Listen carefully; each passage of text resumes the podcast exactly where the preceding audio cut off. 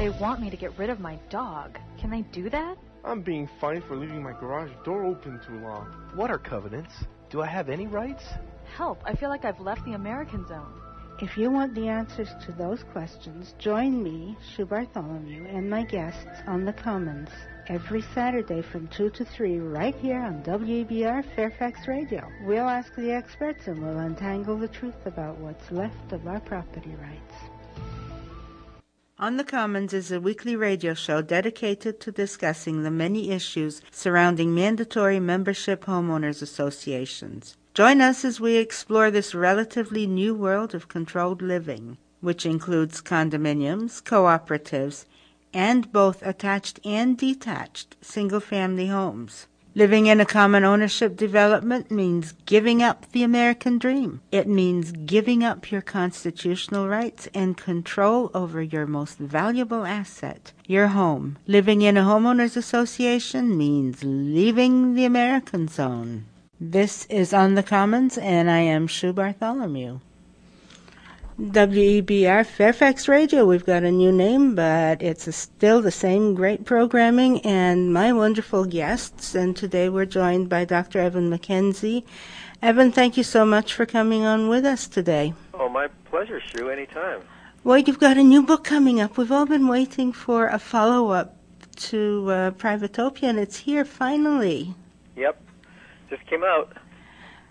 And can you, I haven't got my copy yet, it's on order, but can you tell us a little bit about it? I feel a little lost because I can't really talk to you about the book. Okay, that's not a problem. Well, it's called Beyond Privatopia, Rethinking Residential Private Government, and it's published by Urban Institute Press in Washington, D.C. And I put up on my blog on privatopia.blogspot.com a link to it so that you can buy the book from the publisher. Actually, the only reliable way to buy it right now is from the publisher because it's just come off the presses in the last few days, and I don't think Amazon or Barnes & Noble actually have any in stock. So if you want it, the way to get it is to use the link and go straight to Urban Institute Press and buy it directly from them. And it's on privatopia.blogspot.com, and they can go there.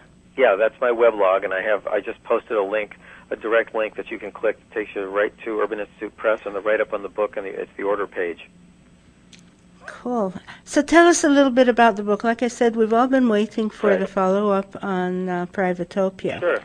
Well, and Privatopia came out when, in 1992? 94. 94, okay. Well, I've done, most people don't know this, but I've written a lot about this subject since then. I just wasn't in book form, so a lot of the people who just buy books and don't read or buy, subscribe to academic journals wouldn't know. But I've written a lot of book chapters and journal articles on this topic that have been in various books published in around the world, in Europe and so forth, and I've written journal articles for various journals in this country and elsewhere about this topic. So I'd done a lot of thinking, and my views on a lot of things had changed over time.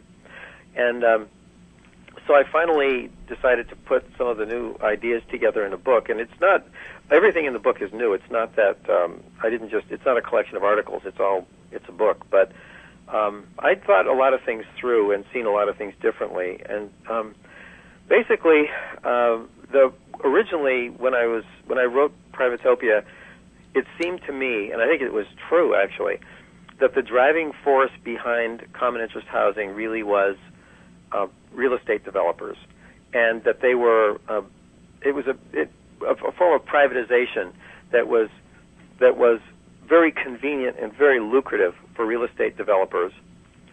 And I explained how and why that practice evolves over time, really starting in the 1800s and then accelerating certainly after the 1960s. As land got scarce, suburban land got scarce, and they began to try to increase density. But what happened was, in the years after the book came out, I was going around giving talks here and there, the National League of Cities and various places, and reading what was happening.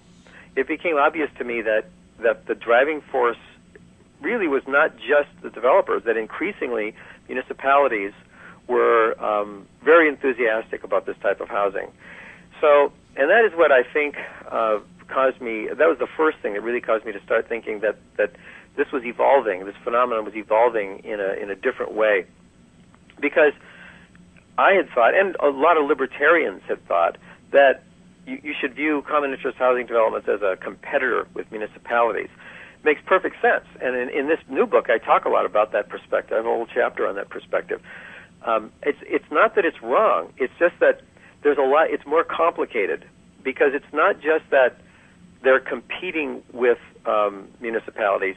Municipalities have responded, and counties have responded to the spread of common interest housing by, in a sense, embracing it in a number of places, and even requiring it. And I know your listeners are very familiar with this, but you have to look at the whole phenomenon differently. I mean, if it's a competitor, then why are cities telling developers, we don't want you to build anything else? You have to build this way. We demand it. We insist on it.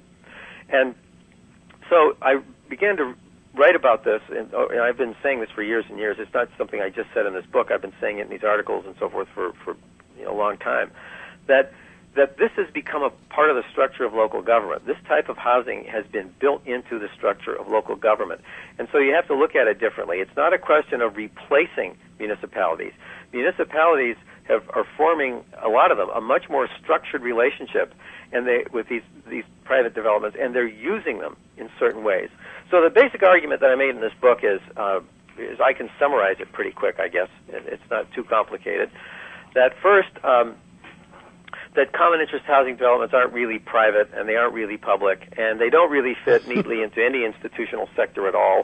So all these theories, such as the libertarian theories, the neoclassical economics theories, the rational choice theories that say they're private, they insist over another private, that's just a fundamental error. They simply are not private. They are not private entities, and not in any sense. But they're not completely public either. They're not fully governmental. They're in between, and that's just the way we have to accept that. They're a hybrid institution that has a lot of ambiguity. Second, I do not believe that common interest housing developments are in the process of replacing municipalities, which Robert Nelson argues, and a lot of libertarians have argued, that they're going to replace cities with... in some areas where there really aren't existing cities, places like areas where they've put subdivisions in the desert and this sort of thing, there aren't any municipalities, sure. But the idea that private government is going to completely replace municipal governance is, I just fundamentally wrong in my opinion. That's not actually what's happening at all. The local government policy toward these things has shifted. Initially there was skepticism. Now they're promoting them. Cities can benefit fiscally from forcing the new residential development into these private communities, and we've talked a lot about that over the years, Shu. But They're getting a huge tax windfall. These are cash cows, and that's the expression that a city manager used when I discussed this some years back. He says they're cash cows. Yeah. They're just flat cash cows. They're making money off it. So to say that they're putting them out of business is just simply not the way it's going. They're embracing them. And then, so what is it? How would you look at it? Well, I would say there's kind of an institutional convergence going on where increasingly the common interest housing developments are becoming more governmental in their powers and I think also in the way they're being regulated, where they're being regulated in some states more as if they were governmental. And local governments are increasingly taking on a lot of the attributes of private corporations. I mean, they're actually emulating gated communities in many cases. We have cities or residential neighborhoods trying to practice the exclusive tactics and the gating and that sort of thing, and the surveillance tactics, putting up surveillance cameras on every entrance into the town, on public streets. Yes. Well, they're emulating gated communities in order to enhance their attractiveness to people who think that sort of thing is good for property values or who are afraid of other people. And then at the same time, state legislatures across the nation have always practiced this kind of laissez-faire attitude until recently toward common interest housing developments. You made a deal, and you're stuck with the deal you made with the developer, right. And everything's civil, and don't talk to us about criminal law violations, even if they're robbing you blind, because this is all civil, and you agreed. Yeah, you agreed to everything. Right. Well, a lot of state legislatures have shifted away from that. They're taking a much harsher, much harder look at common interest housing developments, and that's in part because there's just the relentless push they're getting from the press and from interest from the Pink Flamingo groups and so forth, who are exposing the things that have been going on in these developments, the outrages that have taken place with these amateur governments, and in some cases corrupt activities going on, theft of money and all sorts of other things. Well, this is getting into the press again and again and again, and so politicians eventually, it's like, you know, water dripping on a rock. Eventually, it begins to make a dent in these people, and they eventually begin to say, you know, to change their perception and to see there really is a systemic problem. It isn't just isolated instances, and that was always the argument. You know, when my first book came out, CAI and these other people running around saying, oh, well, he just listed 20 or 30 specific instances of misconduct. Well, okay, I could list 200 or 300. Yeah. And they'd say the same thing, or 2,000 or 3,000, and they'd say the same thing. It's going on and on and on and on. Yeah. And I think state legislatures have begun to get the picture. I mean, some of them are bought and paid for by various industries, but the point is at least some legislators understand this. So in a number of states like Florida and California, to some extent Arizona, maybe even places like Texas, New Jersey, you know, there's around the country, even Illinois, there's a steady push toward increased regulation. That's clearly the direction we're going in. We're not going in the opposite direction of less regulation that the libertarians want us to go in. It's going in the direction of more regulation. And if you look at the quality, at the nature of the regulations that come from these state legislatures, they're treating these associations more as if they were governmental in terms of exposure of their records and open meetings and fair elections and this sort of thing. So that's why I talk about convergence. So that's the direction that public policy and private action seem to be taking. However, the other major point that I think needs to be made here is that the fragility of this entire institution, because as I've said, I know to you a number of times, Shu, I keep using this analogy, this whole institution is like a pyramid that's turned upside down and balanced on the point. Because everything comes down to the individual owner. At the bottom of the pyramid, the point of this pyramid that's standing on its tip, that little tip that everything depends upon is the individual owner. And everything else, the securitization of mortgages, the provision of public services, all these things that are happening, this huge array of functions that are supposed to be performed by and through these associations and the residents through the payment of their mortgages and their assessments, all this stuff, it all rests on the individual owner. And it rests on their financial resources, paying their assessments. It rests on their willingness to accept this constrained type of living as opposed to just, you know, fighting and suing and having to be forced into compliance. It requires, or it depends upon and assumes they will be loyal to their association, loyal to their community. It assumes they'll volunteer and want to serve on the board, you know. And it assumes, as Tyler Birding has pointed out, and who I think is really a very sharp guy, that there's a fundamental flaw here, which is that you can trust people to adequately fund the association today in order to reconstruct roofs and so forth in 20 years. Well, you know, when you look at the financial situation that people are in this country right now, that isn't a realistic assumption at all, to assume that today we'll call in an actuary or somebody and do a reserve study and jack our assessments way up so somebody else we don't even know can buy a roof in 20 years or repave the streets in 10 years. I mean, this is a fundamental flaw. These associations are, in my opinion, almost invariably under-reserved. There are not adequate resources either in money or in time or in energy or in loyalty or dedication or voluntarism to keep them running. And moreover, the expertise gap, which we've talked about again and again, is huge. Yeah.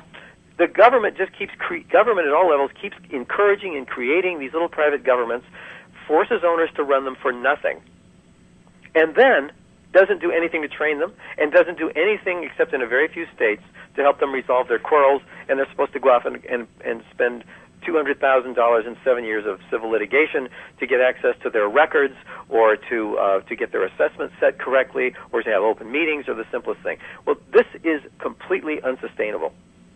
This way of doing things is, in fact, unsustainable. Not just, you know, I don't mean ecologically, I mean in just in human terms. It's unsustainable. I agree. And I think anyone should be able to see that. But That's the big picture. And so what I'm trying to say is that, you know, this institution ultimately is part of a whole trend in our society. There's been this battle that's been going on certainly since the time of the New Deal between, you know, government and the private sector, government trying to regulate activities of the private sector, and corporates, big corporations trying to get their freedom from government by any means that they can possibly come up with, offshoring jobs, moving their income stream to the Bahamas, you know, all these things, anything to get out from under government control. And one of those major efforts is privatization. I mean, the recent effort by the Republicans, the vote by the Republicans in the House of Representatives, they actually voted to privatize Medicare, turn it into a voucher program. They actually voted, a majority of people in the House of Representatives voted to do that. And now they're trying to pretend they didn't, but they did.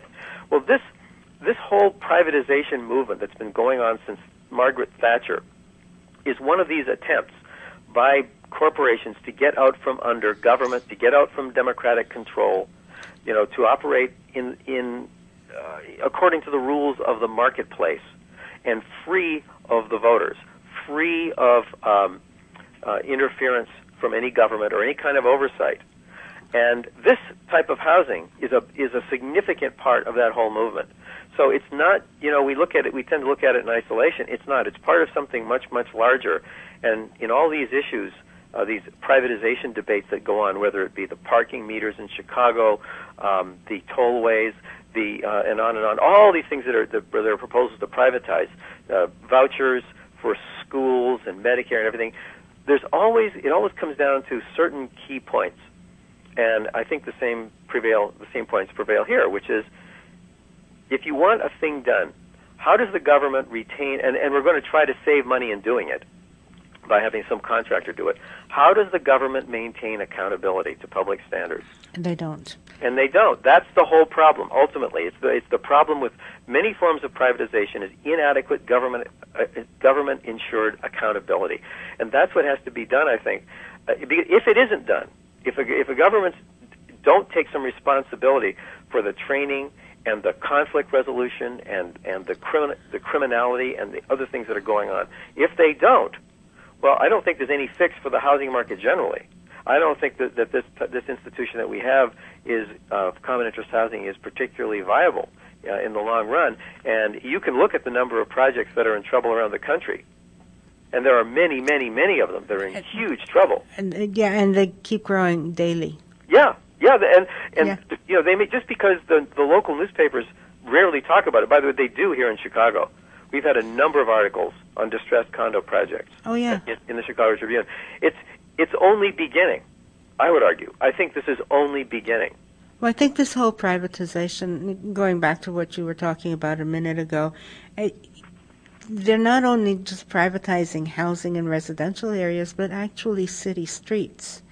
Yes. There was a whole article, a whole nonsense thing that came up in Silver Spring because they discovered that the city of Silver Spring, Maryland, had actually leased or sold the downtown area to a private entity. And this private entity then decided that the tourists could not take photos there. They were confiscating cameras and, you know, threatening them because they were taking pictures, and all of a sudden this whole thing came to light. I said, wait a minute. But I had a friend, a very close attorney, or a very close friend who was an attorney, the attorney who litigated the Gilman case, and he used to say to me, Shu, and this was going back 20 plus years ago, he says, mark my words, all they're doing here is the local municipal governments are distancing themselves away from their constituents. They're becoming royalty. They don't want to deal with the hoi polloi. and that, yeah. He's absolutely true. I think of that quite often. I think of his words quite often. He says, you mark my words, that's where we're headed.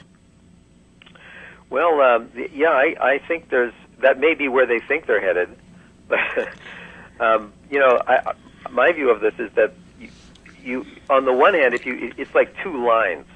One of the lines is this direction you're describing, where there's an institutional convergence going on, or these municipalities and these officials who think that this approach to development is so clever because they can keep making the government bigger. They can keep increasing the size of government. They can keep generating revenues, despite the fact that they're getting all these signals from people that they're overtaxed, that they don't have any money, that they don't want anything, that they want certain services cut or whatever it is. They can keep doing this. They can keep, and I think of it as an extension of local government, basically.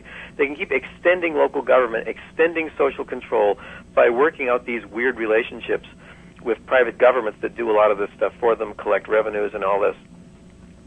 Okay, so on the one hand, you have this line going ahead. If you projected that line ahead, you'd say, well, this is just going to continue forever. But nothing in human affairs ever goes in a linear fashion. It's the way it seems to me. It never works that way. And there's another line. And that other line is the impending, the increasing dysfunction and insolvency in these associations. I mean, the strategy of these local governments in places like out west in Arizona, and these places where they're heavily, heavily relying and pushing this type of housing, Chicago too, in the redevelopment areas of Chicago.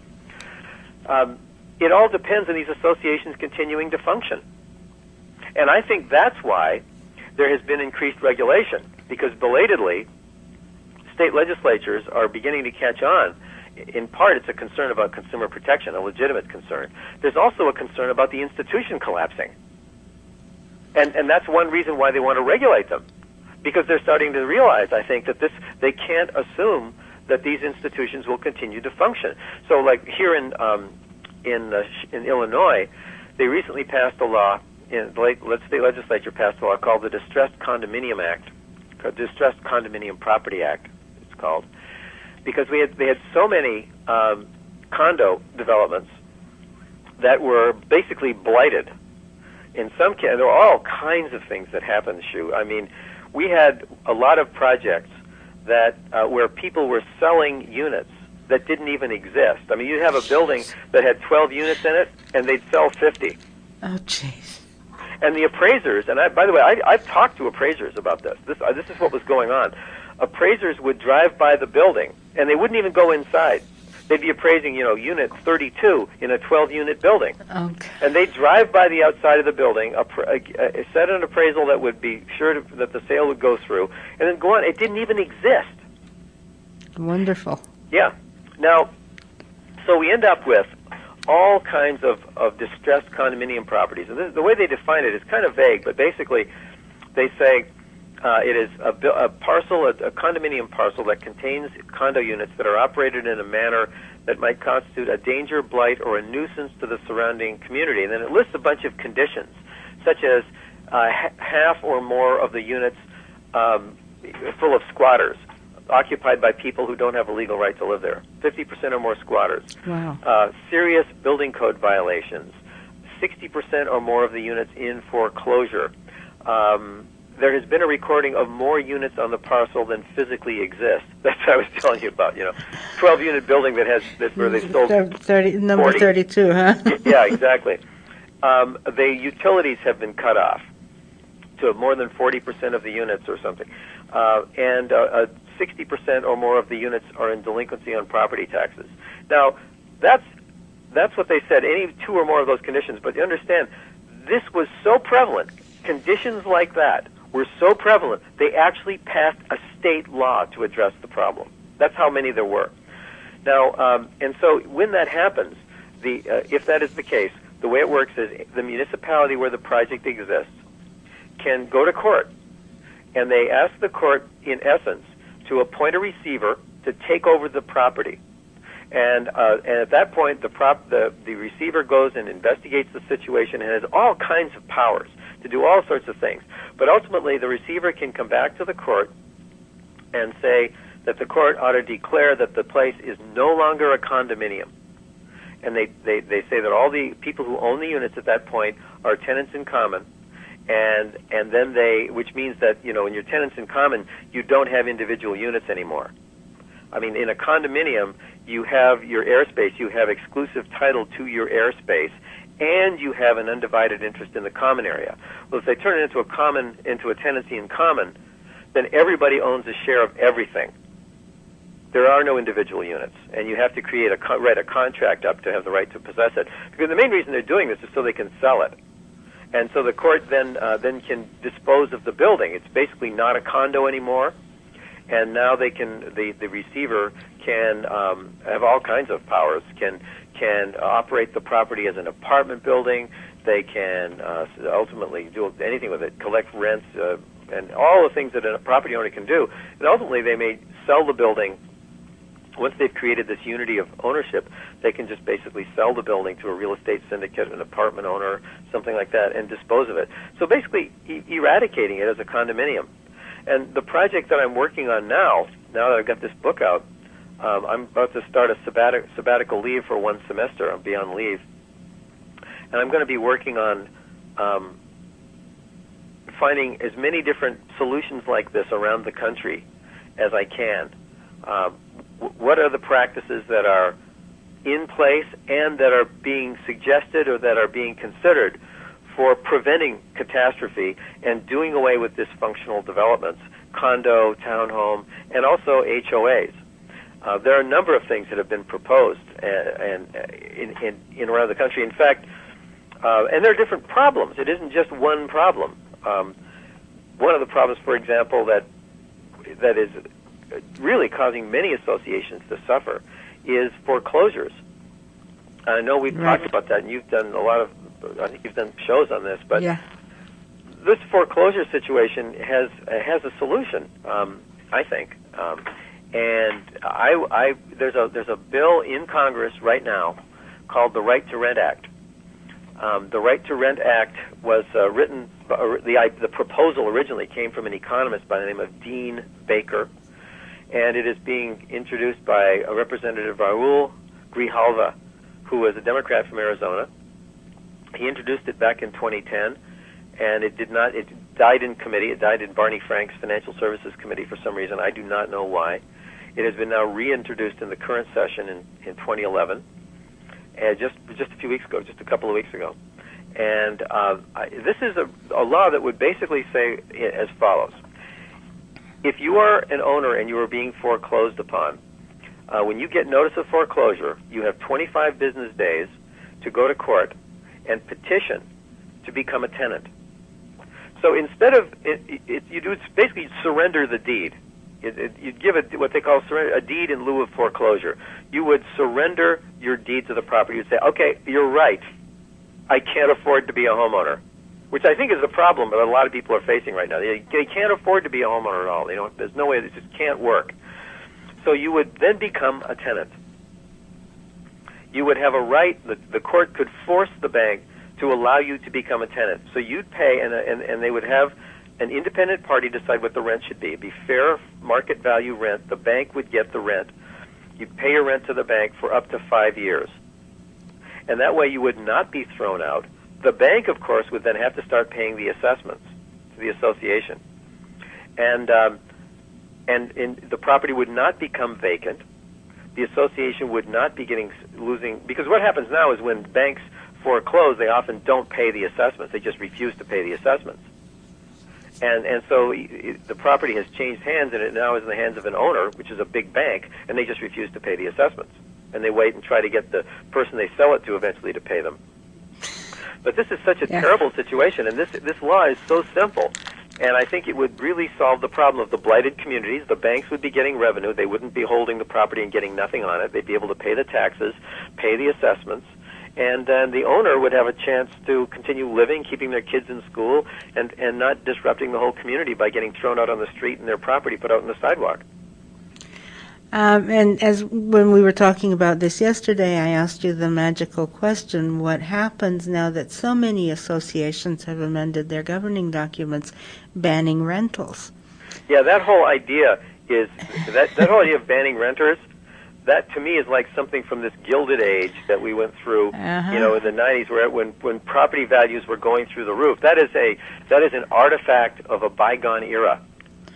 You know, that is absolutely, that is really, really a big mistake. And I have talked with a whole lot of lawyers who practice in this field, who represent associations and everything else, and I haven't found anybody who thinks these days that those document amendments make a bit of sense, banning renters. It makes absolutely no sense in this market. But it was during the last economic downturn that they started to become popular that I became aware of. because people were renting their units out when they had to move and couldn't sell them because they were underwater. And so the associations decided they really didn't want all these tenants in here. They would rather have the vacant units, the foreclosed units, what have you. And they sold it to the homeowners, and the homeowners voted it in. And now it's, I think, coming back to bite them, but... Well, it was a very popular document amendment. It always has been. Maybe, according to some people I've talked to, the most popular amendment that lawyers were being asked to draft, banning renters. But, you know, these days I think people view the whole thing very differently. They're much more concerned about vacancies. You know, it's a problem because the associations have to be, you know, legitimately concerned about who's living in the property. I don't think it's an illegitimate concern. I mean, I can understand them not wanting to be presiding over an association that's 90% renters. I can see why they'd not like that. Oh, I can understand that as well, but yeah. All of a sudden it seems the remedy for the situation is to let the owners become tenants now. Yes. Technically, yeah. Because the alternative is in today's market. Right. The alternative is empty units. Right. And that's much worse. And then you just have an empty unit and no assessments coming in. Whereas you could have, potentially, if this was structured correctly, you could have the same family living there that's been living in that house. They're just tenants instead of owners. The bank would be paying the assessments. The bank would be getting rents that would enable a fair market rent that would enable them to pay it. And the local community would be getting their property taxes and on and on. I mean, this is one way to go here. But the current situation, where the banks have huge quantities of real estate that they have foreclosed on, these so-called REO, real estate-owned properties that they have acquired, and they can't sell them, and they're dumping them on the market, thereby depressing property values, which then makes it impossible for people to refinance because they're underwater, and on and on. You know, this is a downward spiral that we're in here, and I think it's possible that, you know, one way to begin to turn this around and to make these communities more attractive instead of becoming blighted with vacancies and squatters and so forth, abandoned properties with windows broken out and the banks are paying no attention to. I mean, the one way to turn this around would be not to throw the owner out of their property. If you think about it, I mean, the whole mortgage industry has always been premised on the notion that if people lived in the home that they borrowed money to buy, they'd pay back the loan. Because they lived there. This was their home. It was not just an investment. It was their home. And what happened with this craziness that started in the mid-'90s was this idea of turning the home ownership into a form of radical speculation. Yeah. And that is where the problem comes from. When people started speculating with buying houses they couldn't afford, thinking they were going to get rich, and it went on and on and on until the whole market collapsed. If we somehow get back to this notion, which is I think a valid notion, that people will pay back a loan if for a reasonable amount of money, a reasonable rate, to pay the mortgage on a home where they actually live, that actually is a wise investment. If we get back to that, you'd have a foundation for a restored market. But you've got to get the speculation of it, because that's the craziness. Well, I think you've got to get people rethinking things. Right now, you know, it's an investment, and with associations, they'll tell you the reason you need an association is to protect property values. So property values has become the god that everybody seems to worship at this point.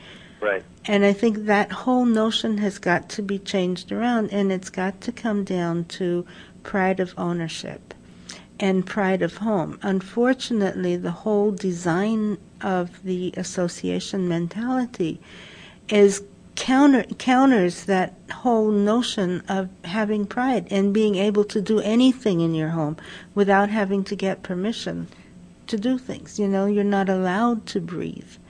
Right. People are getting written up because their kids' bikes are sitting in the front yard while they go into the bathroom or go in to get, you know, stupid stuff like that. Yeah, I know. It's just crazy. Yeah, and even more fundamental than that, you know, many people in the post-World War II housing boom added value to their homes by, you know, putting on a room or constructing a porch or adding a pool. Now, and they would go to their local authorities, and there was a zoning code and a building code, and they'd comply with that, and they would go off and do it, and nobody bugged them. Right. Because they didn't have to go to their neighbors. Now they have to go to their neighbors. And now it turns out your neighbor doesn't want you to have a pool because it might make your house look better than his, or right. your neighbor doesn't want you to have a swing set. I mean, this just nutso craziness that goes on now because we've devolved government power on people who don't know how to use it.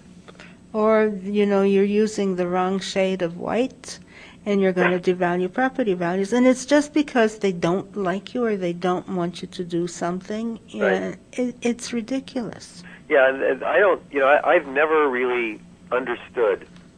There's various explanations for why common interest housing evolved the way it did. But one of the things that I have never understood, and it's got to be some kind of a cultural thing, is this idea that many people have that sameness, that uniformity in a community is good for property values.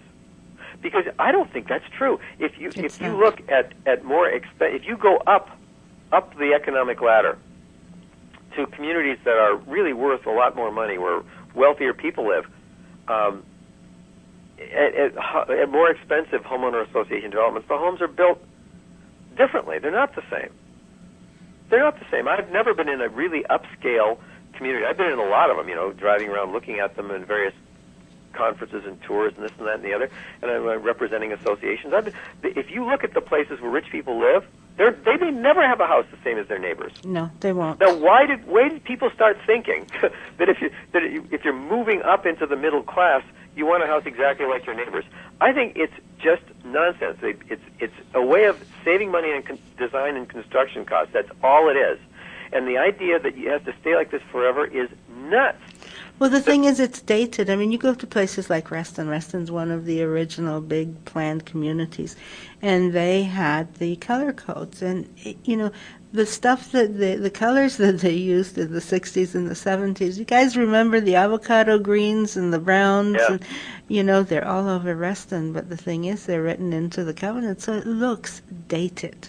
It looks old, it looks dated. And even worse example of that is a few years ago, there was a terrible fire in the western part of the San Diego area. There were fires all over Southern California. It was a big fire season. And there were a number of homeowner association-run properties where there were these deed restrictions in place where houses were burned down. One of the reasons they burned was because they had shake roofs or wood shingle roofs called shakes. Yeah. And so the owners got their insurance money, and they go back to reconstruct, and they find a different type of shingle. And along comes the association president and tells them, "Whoa, you can't have that. You can't do that. You've got to put wood shakes back on your roof."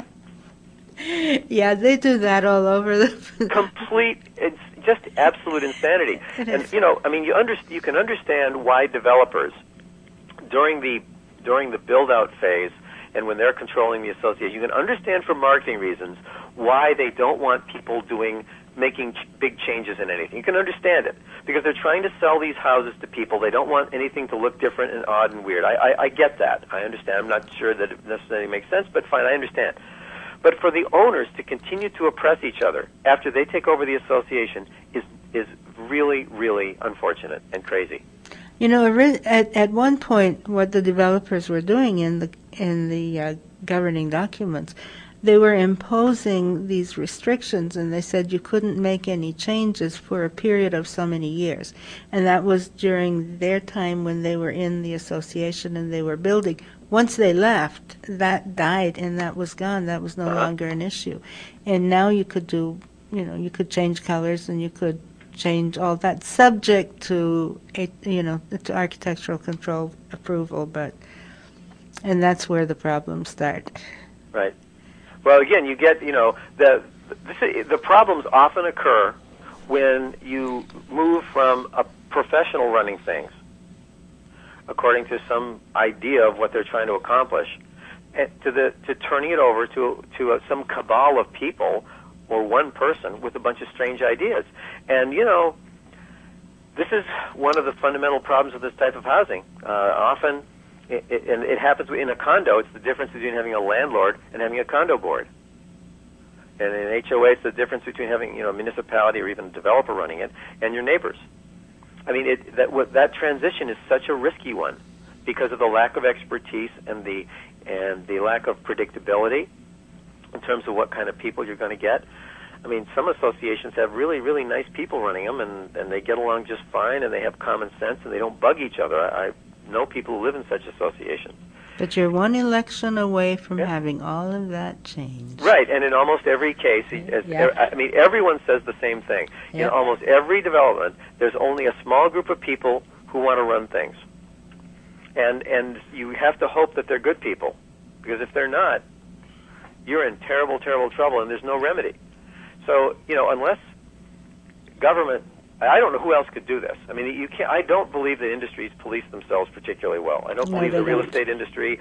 I'm certainly not the property managers and the lawyers who are getting rich off the dysfunction. They're not going to solve the problems. There's just no way, and it's just never ever going to happen that they're going to solve the problems. I don't see who else can do it except state and local governments. I mean, unless the federal government wants to get involved, I don't think they're going to be very, amenable to that. So it's really mostly matters of state law anyway.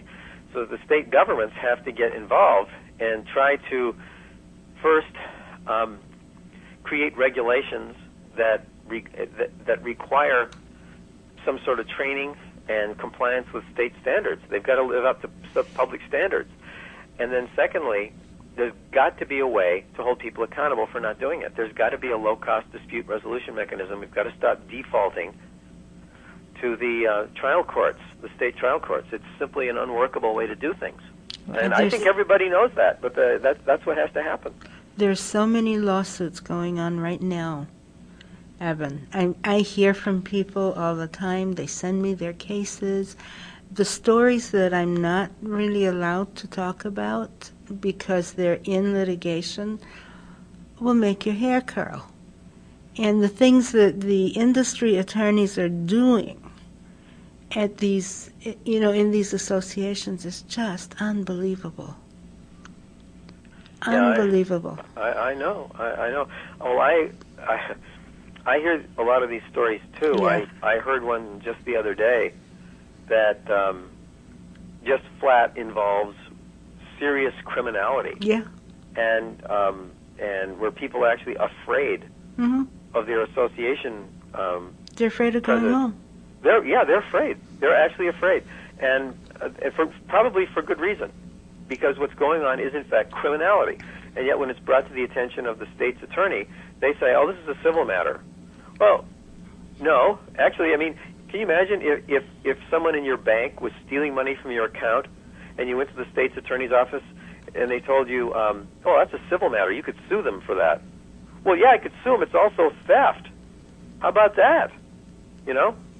I got an email today from someone in California saying that in California there's a law, that's a statute that says the association cannot foreclose until you've been overdue, you know, past due for your assessments by I think a year. And this person who wrote to me said that she'd missed three payments that amounted to somewhere in the neighborhood of $120, but she said she now owes over $3,000 because they've added all of these charges and things, and every time she tries to make the payments, they refuse to accept her check. She says they're running it up to the one-year mark so they can go ahead and foreclose. Yeah. You know, that's criminal. That is absolute. And so many people tell me, you know, I've been trying to send these checks in, and they won't cash them. They'll just return them. Oh, I've heard of many examples like that. Oh, yeah. They're just trying to run up the assessments. Yeah, and, run up the fees and charges. But, you know... The only fix for this is legislation. I like to think that there would be some other way short of a state law to do this, but there doesn't seem to be. Either state or you get local prosecutors involved. But I think the answer has to be from government. And I'm not saying that there has to be a new regulatory agency, although I think the ombudsman idea has some merit, but there has to be standards, there has to be training, and there has to be a mechanism for getting people to live up to those standards. And I don't see where those will come from, except from state governments. Or it could be locality, and it could be municipalities, but you have to have standards, you have to educate people about those standards, and there has to be a mechanism for holding them to those standards. And right now, I think we have a lot of work to do on all three of those counts. I think there needs to be enforcement. There's no place for the homeowner to go. We have an ombudsman. Ombudsman's not there for that. The ombudsman's there in case you get a proxy in the mail and you don't know what it is, so you call the ombudsman and you say, I got this proxy in the mail, what do I do with it? That's what the ombudsman's there for. It's costing us a lot of money to have this huge panel of people sitting there, but that's the only thing the ombudsman's entitled to do, allowed to do. You know, yeah. There has to be some real enforcement someplace. Yeah, no, I agree. This has been a problem for a very long time, and it continues to be. It's a very, very serious problem. But you know, the funny part is, the municipalities that are promoting all this and going along with it, they seem to feel they can continue to wash their hands of all the problems. But there's a point where, and I think it's happening. I think it's actually beginning to happen with all these foreclosures and people walking away and abandoned properties. There's a point where the problems become problems for local government.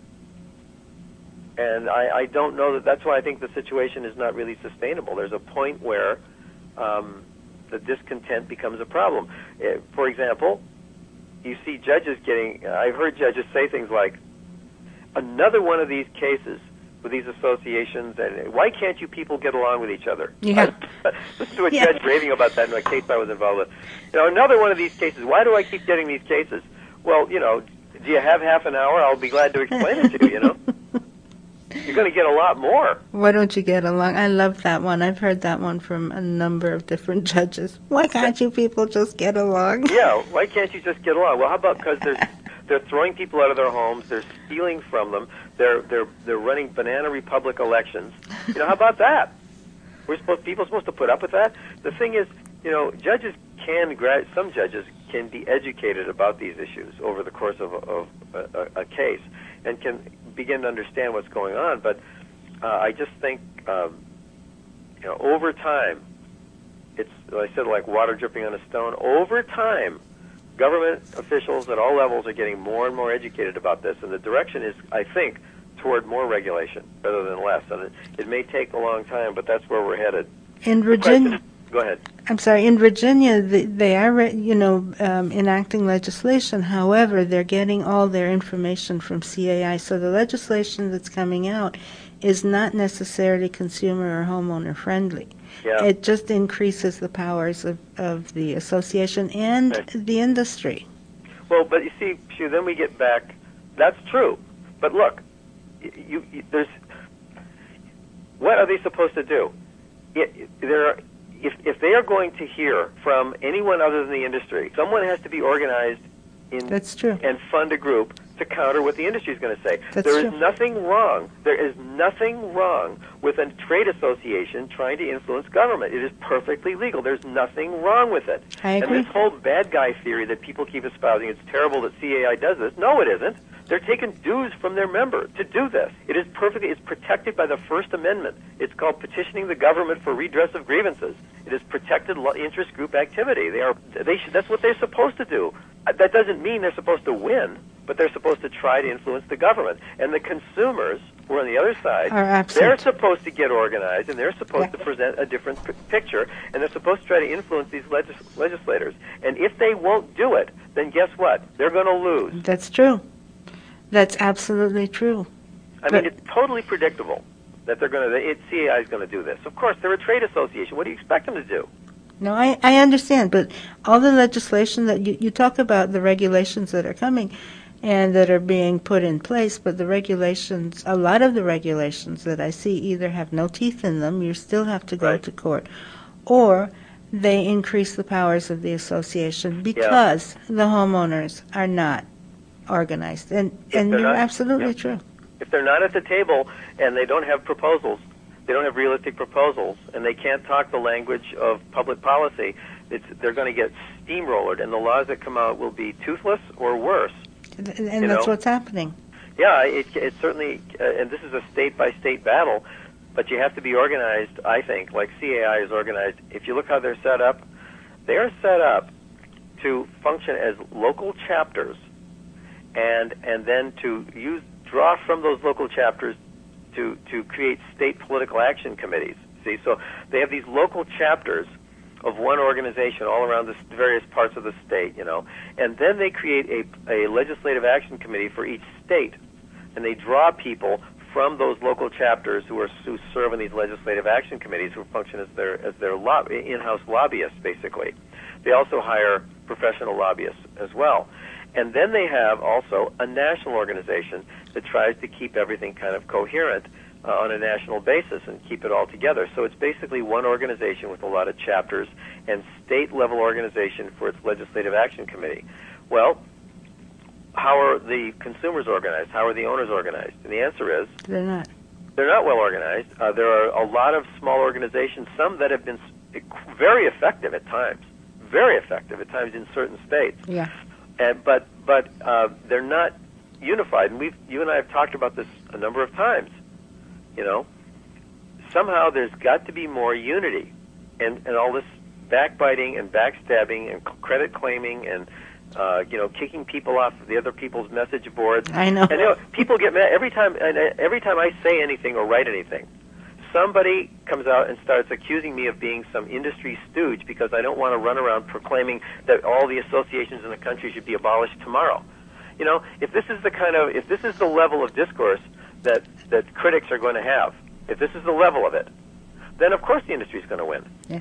Right now you've got some, as you pointed out, you've got some groups that are very effective. I think one of the big disadvantages that we face is that we're homeowners. We're not professionals. Right. And what we need is a group. You need to hire professionals so that you can fight fire with fire. And what we have right now is just, a group of hoi polloi. I mean, well-meaning. They're upset and they're willing to put in the work, but we're not dealing on an equal footing. There's always an imbalance here.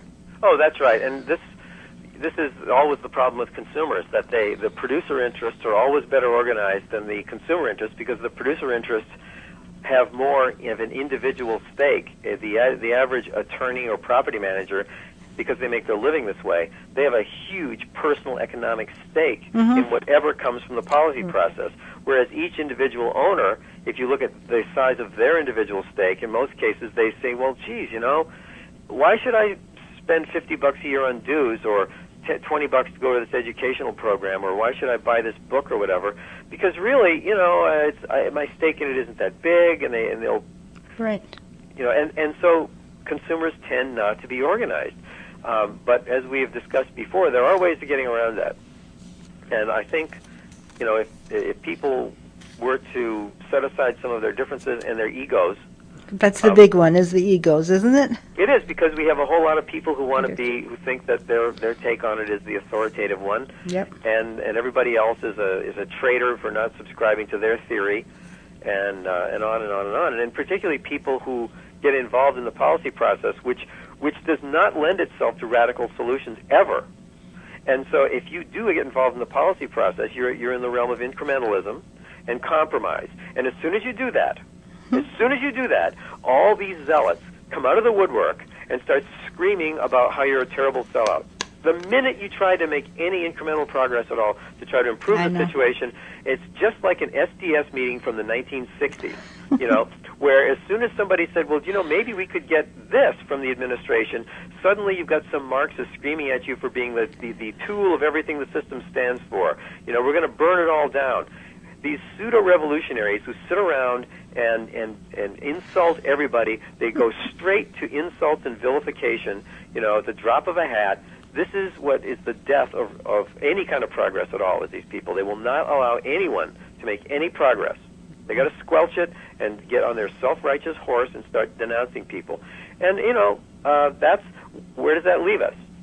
Where we are with CAI and other trade associations and other insurance companies and banks running the policy process and deciding how people are going to live. So congratulations, you've succeeded in stopping it. You know, that's basically that's one of the things that has to be overcome if the owners are going to get organized. Is they've got to get people to think in terms of what can actually be accomplished. Maybe the idea is to have, the solution is to hire professionals. And you're not going to be happy with everything, but people whose full-time job it is to do that, as opposed to doing it on weekends and after dinner, after homework and the dishes are done. Yeah, but that's true, Shu. But then what will happen when you hire that professional? The professional lobbyist will come to you and say, okay, look, here's how much we can actually get.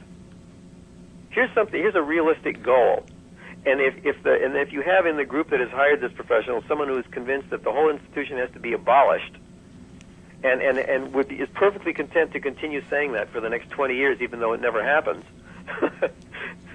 you know, the lobbyist is at some point going to say, "Well, I'm sorry, I can't get you that. That cannot be done. Can't abolish it today, but." For now, this is what we're going to do. Evan, thank you so much for. Would you believe we're out of time?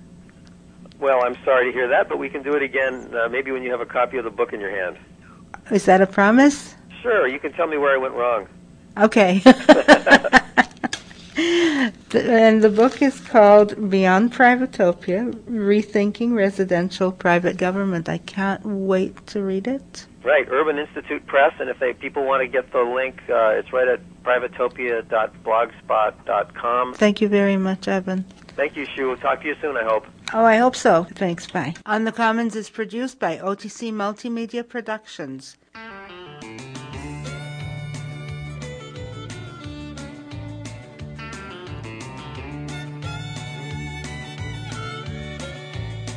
Well, I finally bought my dream home to enjoy retirement life. I've made new friends and buddies, lots of parties for my wife. It seemed that life was perfect, all my neighbors felt the same. Then along came death by CCRs, life's over, I'm fair game. Those petty rules and regulations, it's enough to make you cry. They're full of woes, no pink flamingos, someone tell us why. Slick managers and lawyers slither close, but they won't tell why our dream home should remind us we bought a one-way ticket to hell. Now there's lots of open meetings close to justice for HO.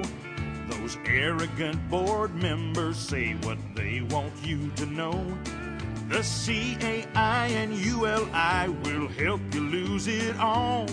But I wouldn't sell that dream home yet, the writing's on the wall. Those petty rules and regulations, it's enough to make you cry. They're full of woes, no pink flamingos, someone tell us why. Slick managers and lawyers slither close, but they won't tell why our dream home should remind us we bought a one-way ticket to hell.